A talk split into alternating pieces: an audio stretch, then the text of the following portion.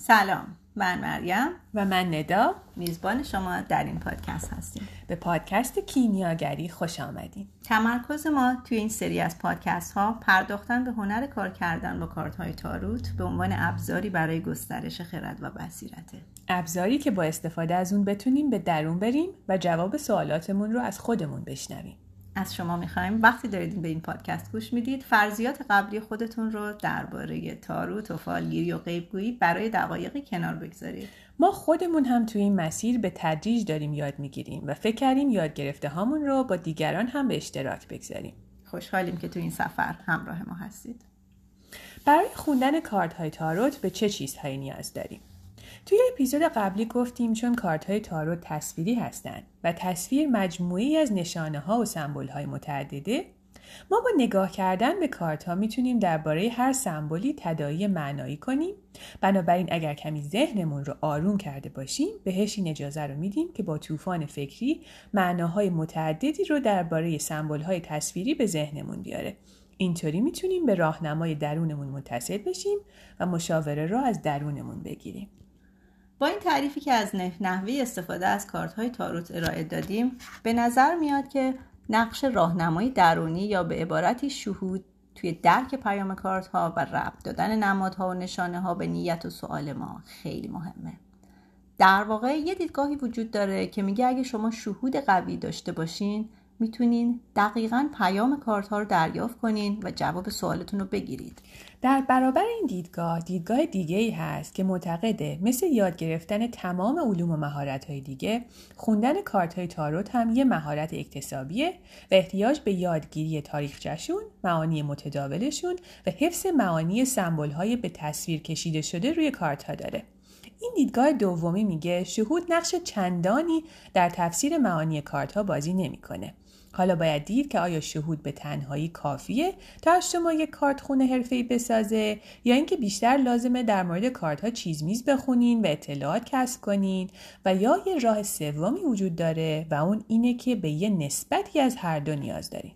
مسئله که باید مد نظر داشته باشیم اینه که کارت های تاروت و تصاویر روی اونها رو میشه از جنبه های مختلفی مورد بررسی قرار داد. مثلا از جنبه سمبل شناسی نمادها و نشونه های روی کارت ها از جنبه تاریخچه و ریشه های تاریخی کارت ها و یا از جنبه بعضی نظام های فکری مثل علم اعداد و ستاره شناسی که منطق پشت این کارت ها رو توضیح میدن. البته مسلمه که بدون مطالعه درباره این دانش ها و بدون یاد گرفتن این ریزکاری ها خیلی نمیشه از تصاویر موجود روی کارت ها سر در آورد. اما اینکه فکر کنیم اگه تمام این علوم رو یاد بگیریم و چم و خمشون رو بدونیم اون وقت می‌تونیم به راحتی کارتای تاروت رو بخونیم هم فرضیه اشتباهیه. چون وقتی کارتی رو نگاه می‌کنیم باز باید بتونیم معنایی رو که اون کارت برای ما تداعی می‌کنه و چیزی رو که می‌خواد در رابطه با سوال و نیتمون بهمون نشون بده به صورت شهودی هم درک کنیم. در غیر این صورت خانش ما از کارت خیلی سرد و بیروح میشه و چیز زیادی دستمون رو نمی‌گیره. فرزن یه سری اطلاعات کلی در مورد کارت ها وجود داره که میشه حفظشون کرد. مثلا کارت مرگ یکی از 22 کارت اصلی اشاره به تولد دوباره داره. یا مثلا در 56 کارت عملی دو شمشیر نشانه گیجی و عدم توانایی در تصمیم گیریه یا نه ستاره نشان دهنده تجلی یک رویداد مادیه. از لحاظ علم اعداد عدد چهار که به انهای مختلف در کارت های مختلف دیده میشه نشانه تکمیل یه فراینده و یا از لحاظ ستاره شناسی کارت های دو، سه و چهار جام مرتبط با برج فلکی خرچنگ هستند و حاوی احساسات و عواطف شدیدند. خب الان خیلی نترسید. فقط بدونید که دونستن این جزئیات خیلی خوبه و به ما یه دید کلی میده که وقتی این کارتا رو می‌بینیم بدونیم به طور کلی در چه جهتی خوبه که حرکت کنیم.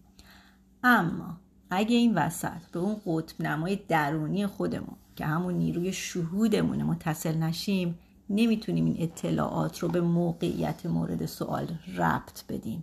در واقع نمی‌تونیم داستان زندگی خودمون رو به به تن کهنالگوهای روی کارت ها بپوشونیم.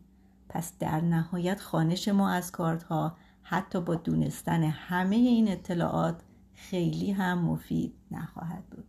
حالا سوال اینجاست که به کدوم معنی بیشتر میشه تکیه کرد؟ به معنی سنتی کارت ها یا اون معنی که به طور شهودی از کارت ها می‌گیریم؟ گفتیم اگه خیلی به معنی کلاسیک و سنتی کارت ها تکیه کنیم خانش ما بیروح و رباتیک میشه. اما در اون سر هم اگه کاملا معنای سنتی رو نادیده بگیریم و تنها هرچی شهودمون بهمون نشون میده بها بدیم ممکنه کاملا از معنای مورد نظر کارت دور بیفتیم و یک برداشت کاملا شخصی و بی تحویل کسی بدیم. در واقع وقتی تنها به شهودمون وضع میدیم خودمون رو از اون خرد جمعی که طی سالیان سال حول کارت ها شکل گرفته محروم می‌کنیم و به انرژی جمعی داخلشون نمی‌تونیم دسترسی پیدا کنیم. بنابراین به نظر میاد که نقطه درست جایی بین این دو هست. یعنی پیدا کردن اون نقطه تعادل بین معناهای کلاسیک کارت ها و شهود و باورهای قلبی خودمون و برداشتی که از کارت در اون لحظه خاص می‌کنیم.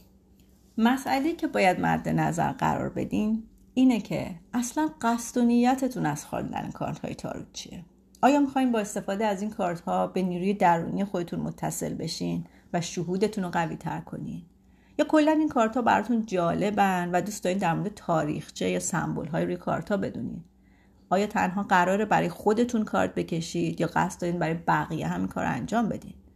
شما می‌تونید با توجه به قصد و نیتتون هر کاری که برای شما درستتر به نظر میاد انجام بدین و یه نقشه یادگیری مخصوص برای خود خودتون طراحی کنید که درش تصمیم بگیرید چطور از هر کدوم از این دانش ها استفاده کنید و چقدر ازش یاد بگیرید بدون اینکه فکر کنید بقیه چه راهی رفتن و چطوری از کارت استفاده می‌کنن. مطلب دیگه همینه که واقعا مجبور نیستین تمام ریز ریز علوم مربوط به کارت ها مثل ستاره شناسی، علم اعداد، اسطوره شناسی و تاریخچه کارت های تاروت رو مو به مو یاد بگیرین تا بتونین برای خودتون و بقیه کارت بخونین. این معلومات انقدر گستردن که اگر همین امروز شروع به یادگیریشون کنین ممکنه تا آخر عمر طول بکشه تا همه چیز رو درباره حتی یکیشون یاد بگیرین. بنابراین بهترین راه اینه که بعد از اینکه کمی درباره مقدمات و علوم مربوطه یاد گرفتین شروع به تمرین خوندن کارتا کنید چون تنها با تمرینه که هم شهودتون قوی میشه و هم با هر خانش چیز جدیدی هم در مورد کارتا و هم در مورد زوایای پنهان وجود خودتون یاد می‌گیرین. در واقع با این تمرینات یه جوری بین دانسته ها و قوه درک درونیتون پل می‌زنین تا حین طوفان فکری بهتر بتونین موقعیت خودتون یا موقعیت مورد سوال رو به پیامی که کارت ها براتون دارن ربط بدین. خب حالا باید ببینیم که این نیروی درونی و قدرت شهودی که اونقدر در موردش حرف زدیم چی هست و آیا میشه بهش اعتماد کرد؟ آیا نمیشه بهش اعتماد کرد؟ چه وقتایی میشه اعتماد کرد؟ چه وقتایی نمیشه اعتماد کرد؟ و راه های قوی تر کردنشون چی هست؟ اینها سوالاتیه که ما در اپیزودهای بعدی بهشون با جزئیات بیشتر می‌پردازیم.